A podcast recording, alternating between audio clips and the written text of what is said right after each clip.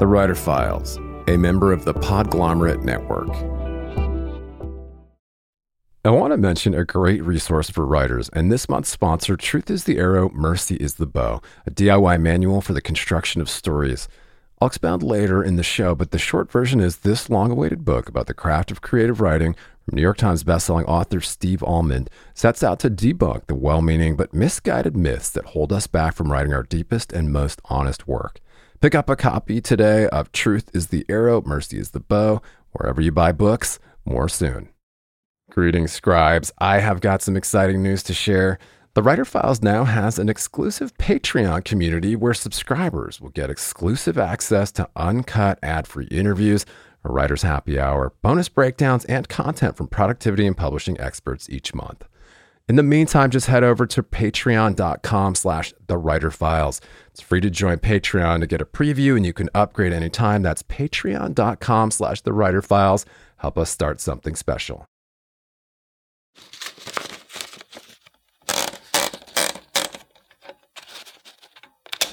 I do miss being in a newsroom. We have kind of a virtual newsroom in a way at the Post. So I do get to spend time with my colleagues over Zoom. And I'm doing a project right now on trans teen with two other colleagues. And we, you know, we meet once or twice a week and talk. And like, I feel like we have a little community there where we're bouncing ideas off each other or helping each other. But that's the fun part about being at a newspaper is especially one as amazing as the Post. You work with so many people so much smarter than you and you get to learn from them and ask them how to do things. Like even right now, I think I have like 20 open records requests with the DC government, and they are not especially quick to give me that information back. But we have like FOIA experts on staff, and I can reach out to them and ask, like, well, what would you say to get this record faster? Or like, how do you pressure them? Or how do you appeal this? Like, that stuff I don't know on my own, but we have people way smarter than me, and they tell me how to do it. And either way, it is very fun.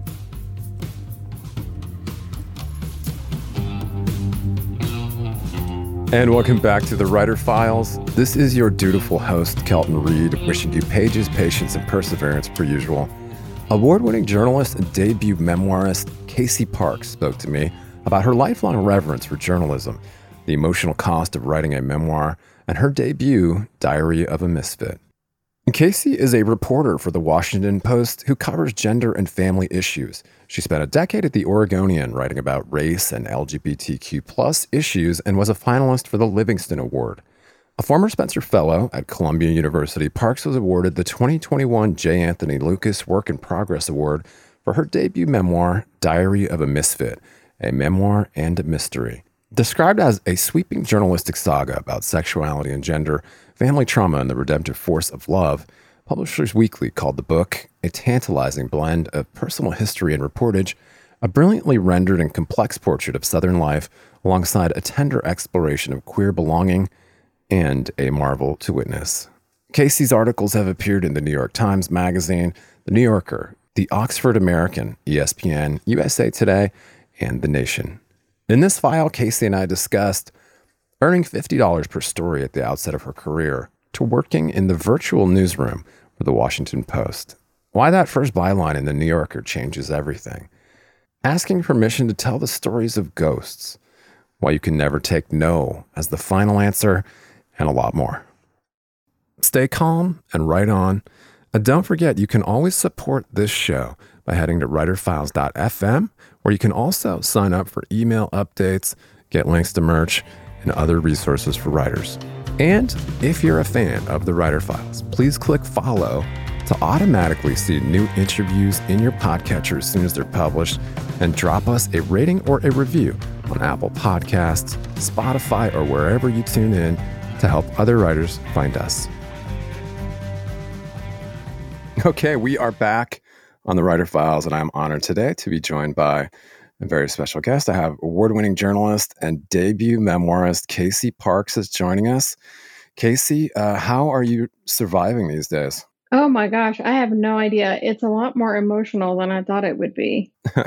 and when you say it, um, you're referring to the birth of your uh, debut memoir. Yes, it took me 13 years to do, so I'm extremely slow. And it just came out today. And I, I, I, yeah, I'm just super overwhelmed. So I have no idea how to feel.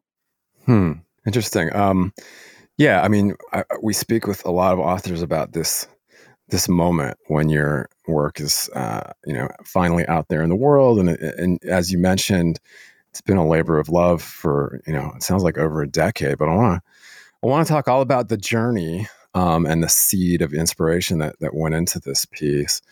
But yeah, I want to talk about your career as a as a writer and kind of, you know, I know um, you've obviously spoken about this at length and written about it at length, but talk about, yeah, kind of how you discovered journalism and all the work that you've done over the years for newspapers, including the fantastic Oregonian, and of course now for the Washington Post. But um, talk a little bit about kind of the path to get here and your superhero origins. Oh gosh, I have wanted to be a journalist probably since I was in the second grade.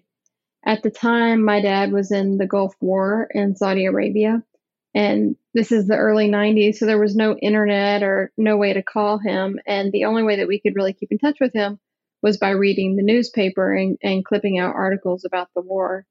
And so my mom would have my brother and I every single Sunday sit down and go through the newspaper. And I just grew up with it as this kind of revered thing. Like I knew newspapers were special and I really wanted to be a writer. I think pretty much as soon as I could talk or read, like I knew that I wanted to do that somehow.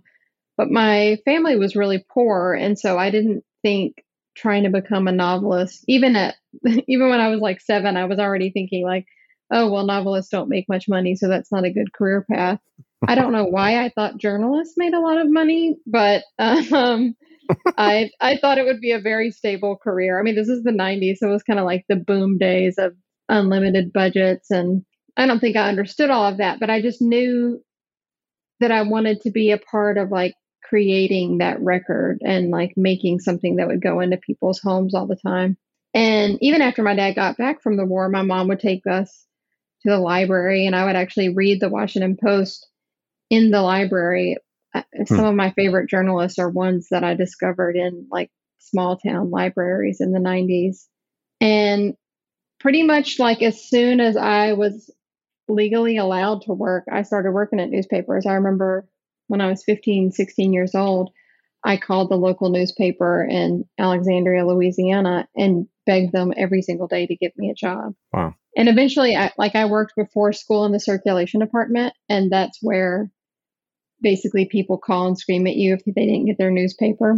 and then after school, I would work in the newsroom, and my job was retyping press releases that came in the mail. Like this again is like before the internet, so people were mailing press releases. Yeah, they would they would mail them in the mail, and I would get it and then type it up into the computer, and then eventually the editors let me write one story. It was a profile of Salvation Army bell ringers, and it ran on Christmas Day on the front page, which was really exciting. But the, I remember the editor rewrote my lead, so I was pretty crestfallen. And from there, like I just stuck with it. I worked at a small alternative weekly in Jackson, Mississippi, and I freelanced for a little bit for any basically any outlet that would take me. I was writing stories for fifty dollars, seventy five. I think like the biggest one that I sold back then was maybe two hundred fifty dollars. And then eventually I got an internship at the Oregonian. And that first year I made 780 an hour. And I just stuck with it and eventually got a job and stayed there 11 years. And then the last couple of years have been kind of whirlwind. I went back to freelancing. Thankfully, made more than $250 a story. and now I'm at the Post. Amazing. Amazing. Yeah. I mean, it must be interesting working for the Post and uh, still residing in. I, I understand that you're still in Portland, Oregon. Is that correct? I do still live in Portland. Yeah. Yeah. So you're clear. You're obviously working remotely, um, but uh, you know, as a reporter, that that's not uncommon. How how does it feel to be kind of a part of the that Portland um, scene, and then also writing, you know, about bigger issues um, concerning, especially, you know, Washington D.C. and politics and kind of that kind of piece? Oh gosh, I do not feel a part of any Portland scene. I'm super introverted, so I like mostly work and stay home. And my only scene is me and my cat in my office. But you know, a lot of the stories I cover require me to travel all over the country. So yeah. my beat now is gender and family, which is this huge beat that can mean a lot of things. Like I write about transgender people, I write about childcare, I write about abortion. And it's really all over the country. So I was just thinking the other day, like I've been to Texas three times this year. I've been to Alabama. I'm getting ready to go to Cedar Rapids, Iowa. So it almost doesn't matter where I am for that. Like if you are covering, like when I was at the Oregonian, it made a ton of sense to be here because I can just run out and get to know people. But because my beat is on is all over the country, it's kind of hard to get to know any one place in that same way. Mm-hmm. So you have to get a lot better at talking on the phone or just monitoring lots of news outlets. And I do miss being in a newsroom. We have kind hmm. of a virtual newsroom in a way at the Post. So I do get to spend time with my colleagues over Zoom. And I actually don't do a lot of Zooming, so I don't have the fatigue that everyone else has. But like mm-hmm. I'm doing a project right now on trans teen with two other colleagues, and we you know, we meet once or twice a week and talk. And like, I feel like we have a little community there where we're bouncing ideas off each other or helping each other. But that's the fun part about being at a newspaper is especially one as amazing as the Post. You work with so many people so much smarter than you and you get to learn from them and ask them how to do things. Like even right now I think I have like 20 open records requests with the DC government. Hmm. And they are not especially quick to give me that information back but we have like foia experts on staff and i can reach out to them and ask like well what would you say to get this record faster or like how do you pressure them or how do you appeal this like that stuff i don't know on my own but we have people way smarter than me and they tell me how to do it and it's you know i just get paid to learn all the i mean they're getting paid to learn how to do journalism or getting paid to learn about other people's lives and like either way it's very fun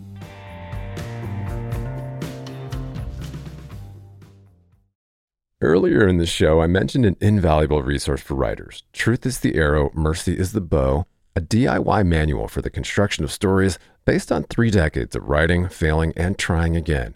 Author Steve Almond is a beloved professor at Harvard and Wesleyan and the acclaimed New York Times bestseller of 12 books of fiction and nonfiction.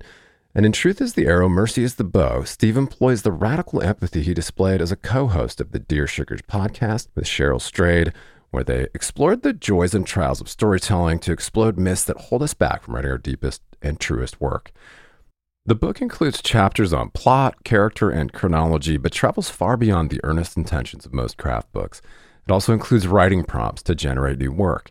Pulitzer Prize winning author Richard Russo called it one of the best books on writing he's ever read, and also the funniest. Pick up a copy of Truth is the Arrow, Mercy is the Bow, a DIY manual for the construction of stories wherever you buy books, and add it to your TBR today. And just a quick aside to revisit the exclusive Writer Files Patreon community where subscribers get access to uncut ad free interviews, a writer's happy hour, bonus breakdowns, and a lot more. I know that for serious writers, it can be more distracting than ever to cut through the noise, stay productive, and home in on what's happening in the publishing industry. Over eight years, we've provided a looking glass into the habits of professional writers and publishing industry insiders. And as your humble host, I've decided to launch a membership based Patreon for serious scribes to cut through the noise, swap tips and tricks, and hang out with like minded peers. Just head over to patreon.com slash the writer files for bonus writing resources, monthly episode breakdowns, writer's happy hour, a community of your peers, ad free episodes, and more. It's free to join to get a preview and you can upgrade anytime. That's patreon.com slash the writer files. Help us start something cool and special. Keep calm and write on.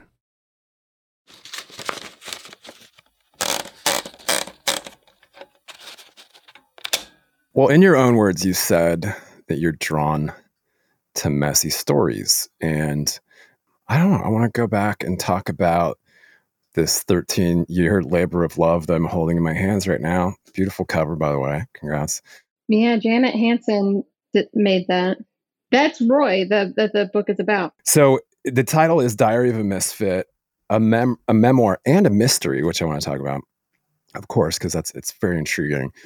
But yeah, take us back to the to the seed, uh, this inciting incident, as it were, I guess in 2002, that kind of set you on this journey, and then where we pick up um, in the memoir slash mystery uh, that just kind of sucks you into this this uh, current.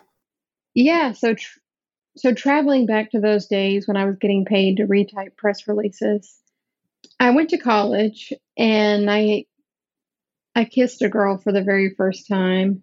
And once I did that, I knew just like that is what I wanted to do. I mean, not like professionally, but like I knew I didn't want to kiss guys anymore, like after I kissed the one girl.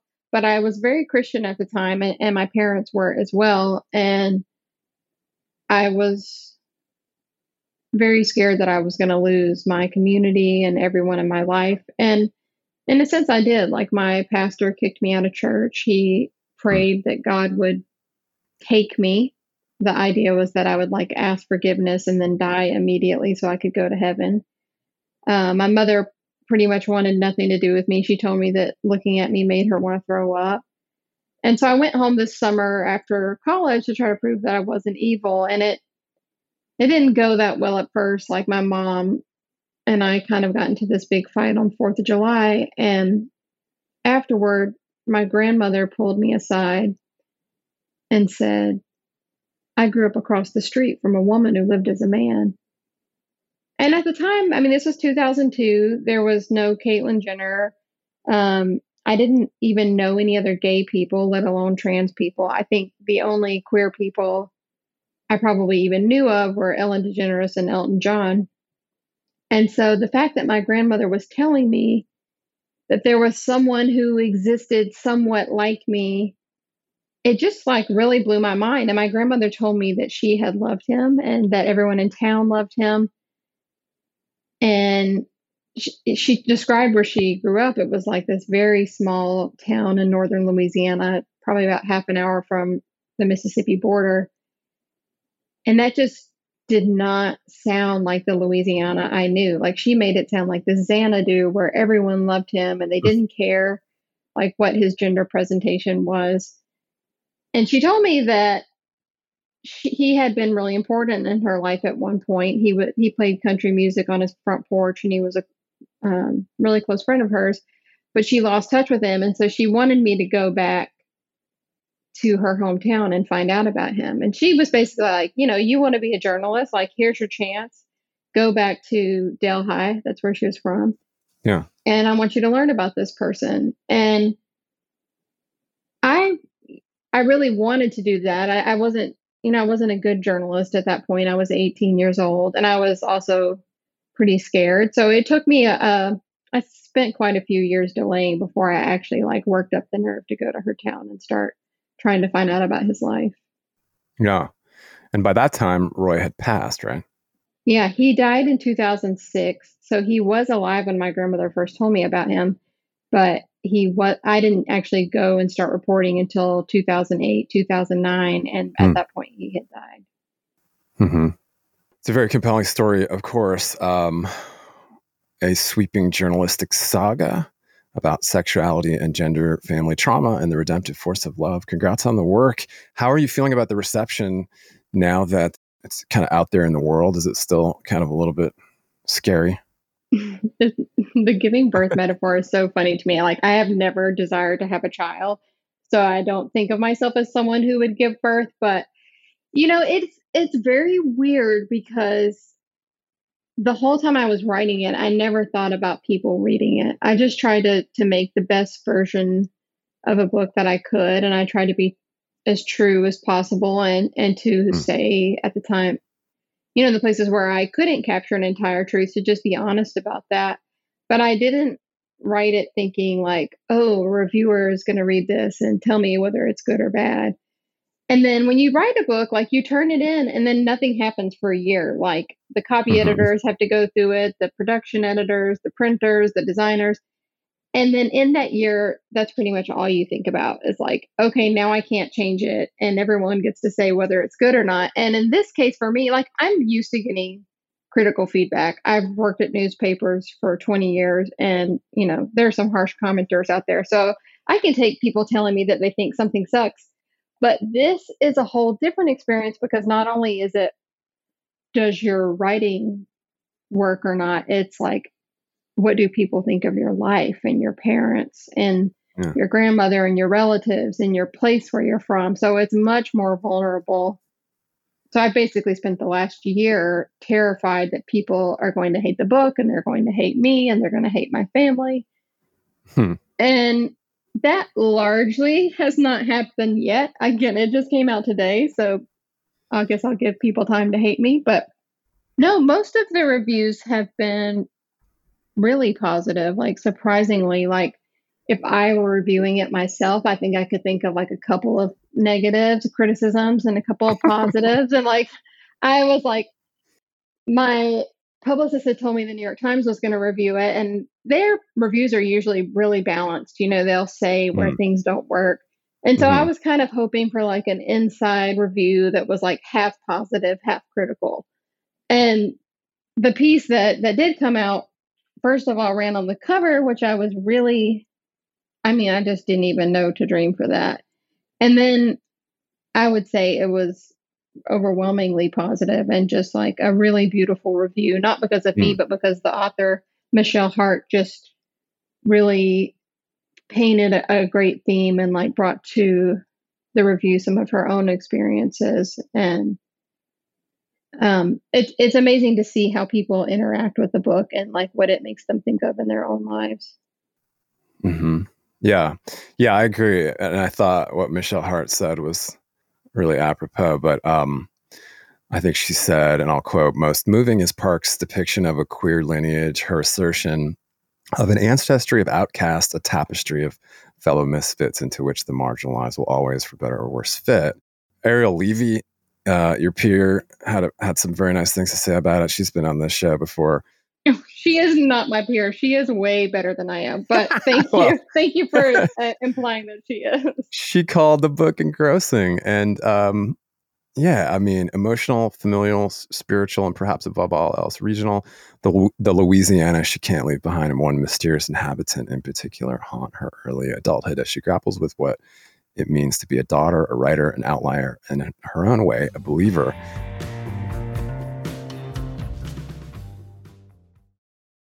Your brain needs support, and new OLLY Brainy Chews are a delightful way to take care of your cognitive health. Made with scientifically backed ingredients like Thai ginger, L-theanine, and caffeine, Brainy Chews support healthy brain function and help you find your focus, stay chill, or get energized. Be kind to your mind and get these nootropic chews at olly.com. That's O L L Y.com. These statements have not been evaluated by the Food and Drug Administration. This product is not intended to diagnose, treat, cure, or prevent any disease. When you need mealtime inspiration, it's worth shopping Kroger, where you'll find over 30,000 mouthwatering choices that excite your inner foodie. And no matter what tasty choice you make, you'll enjoy our everyday low prices, plus extra ways to save, like digital coupons worth over $600 each week. You can also save up to $1 off per gallon at the pump with fuel points. More savings and more inspiring flavors make shopping Kroger worth it every time. Kroger, fresh for everyone. Fuel restrictions apply.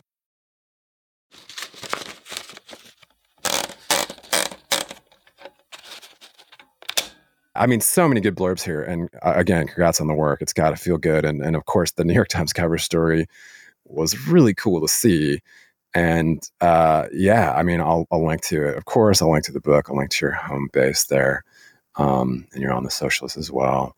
But yeah, congrats. How so? Is there was there some part of like getting that New York Times book review cover like super legitimizing? Like, because I know you've talked about you know kind of kind of doing these thankless jobs in journalism. But now, I mean, that's got to feel really good. And, and I bet. Well, unfortunately, most people in my family uh, have died.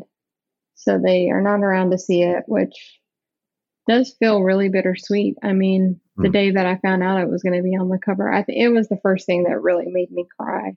I've been trying through this whole process not to think about my mother. She's a big part of the book, but she died four years ago. And when I found out about that, there was definitely a huge ringing inside me that thought, like, oh, I got to tell my mom I made the front of the New York Times. And I can't. And I also know, like, if she were still alive, I probably wouldn't have written the book this way. Hmm. So it's it's a mixed bag, I think. But um, yeah, you know, like I wonder what she would think about me getting to do readings and if she'd be listening to this interview, if she'd have something to say about the haircut I got last week that have all the pictures of the outfits I wore, or if she'd like the way I phrase things, or if she'd think I was fair. Hmm. Um, I think even before this, like I think my family thought that my work was legitimate. Mm-hmm. I have before my mom died. I sold my very first story to the New Yorker, and it, had, it didn't run before she died, but she knew that it was in the works. And for me, like that was the pinnacle of everything I ever hoped to achieve in life. It was like my dream publication. And mm-hmm. um, I wish she could know that I have a job at the Post because, like I said, she took me to the library to read it as a kid. Mm-hmm. And she knew how much I worship Katherine Boo and David Finkel and Anne Hull.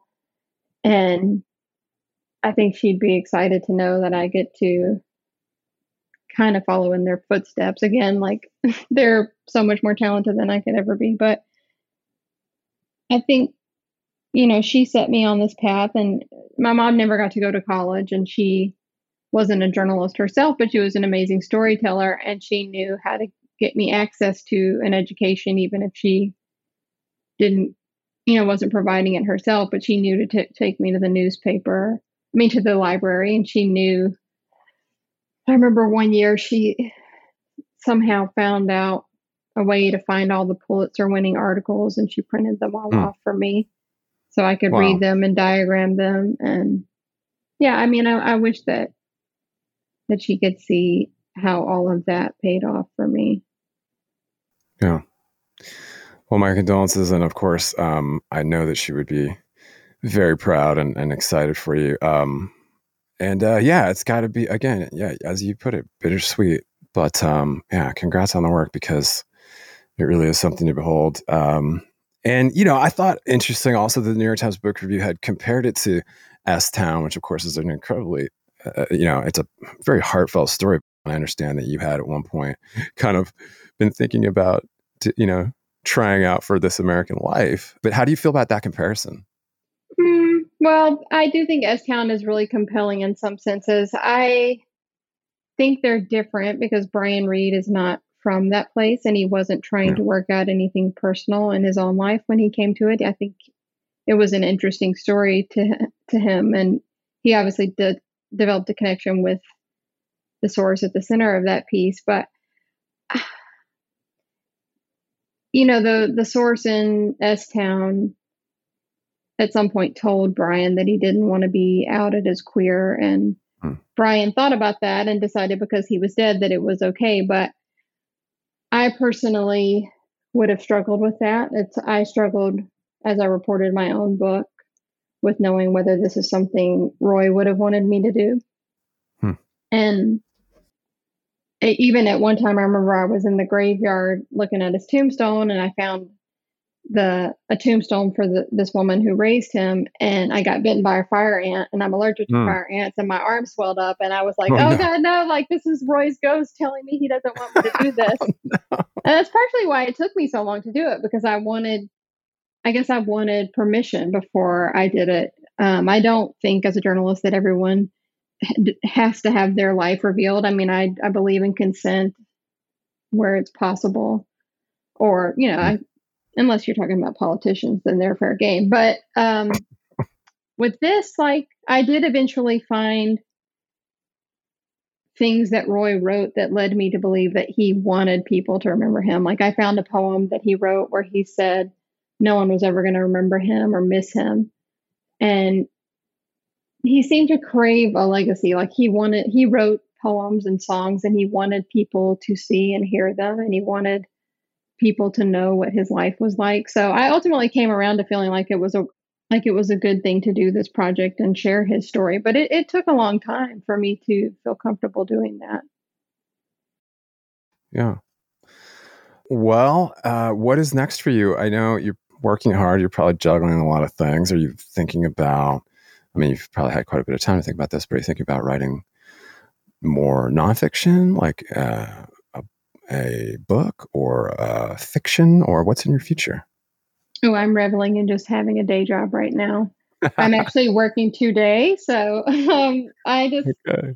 yeah, I'm just working on being good at my job that I have now. I mean, taking 13 years on a project is very emotionally taxing. Um, yeah, and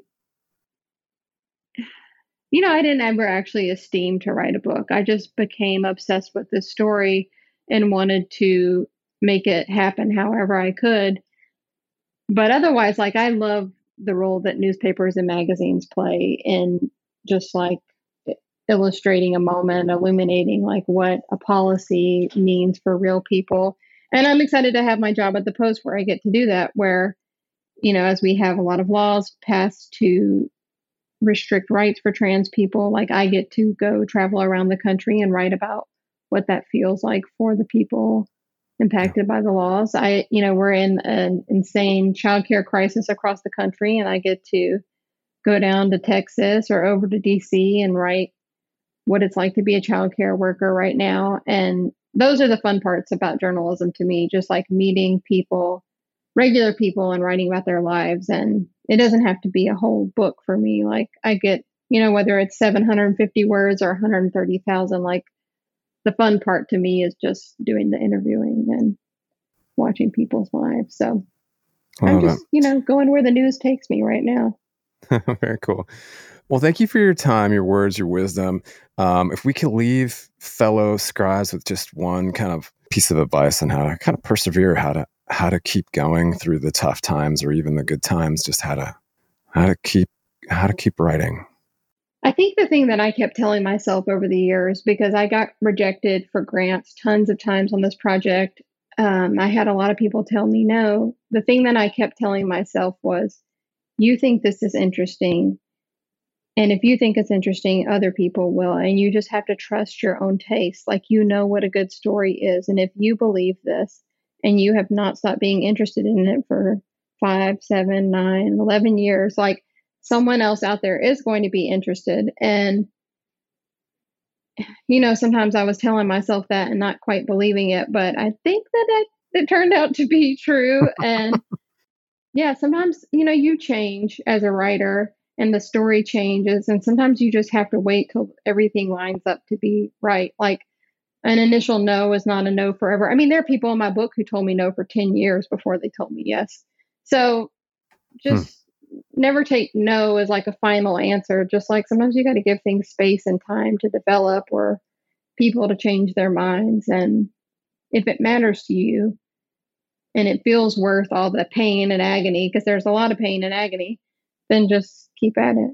A great pearl of wisdom. Thank you so much, Casey Parks. The book is Diary of a Misfit. Your home base there is caseyparks.com. I will drop a link to that. The book you're on Twitter. Anywhere else you want to connect with listeners? Uh, well, I did start an Instagram. It's Casey Parks Writes, and I'm posting a bunch of pictures and videos from the 13 years. So you can see oh, like what cool. some of the residents looked and sounded like. You can see Roy. You can see his writings. You could see me if you really want that. Uh, you can see my mom, my grandma. Um, yeah, I've got eight terabytes of footage, so lots wow. to roll out. Very cool. All right, well, we'll look for those. We appreciate you and um, keep trucking there. Uh, enjoy your book tour, and we'll hopefully we'll catch up with you in the future. Thank you so much. Thanks so much for joining us for this file. And if you're a fan of the show, simply head over to writerfiles.fm for more. That's writerfiles.fm.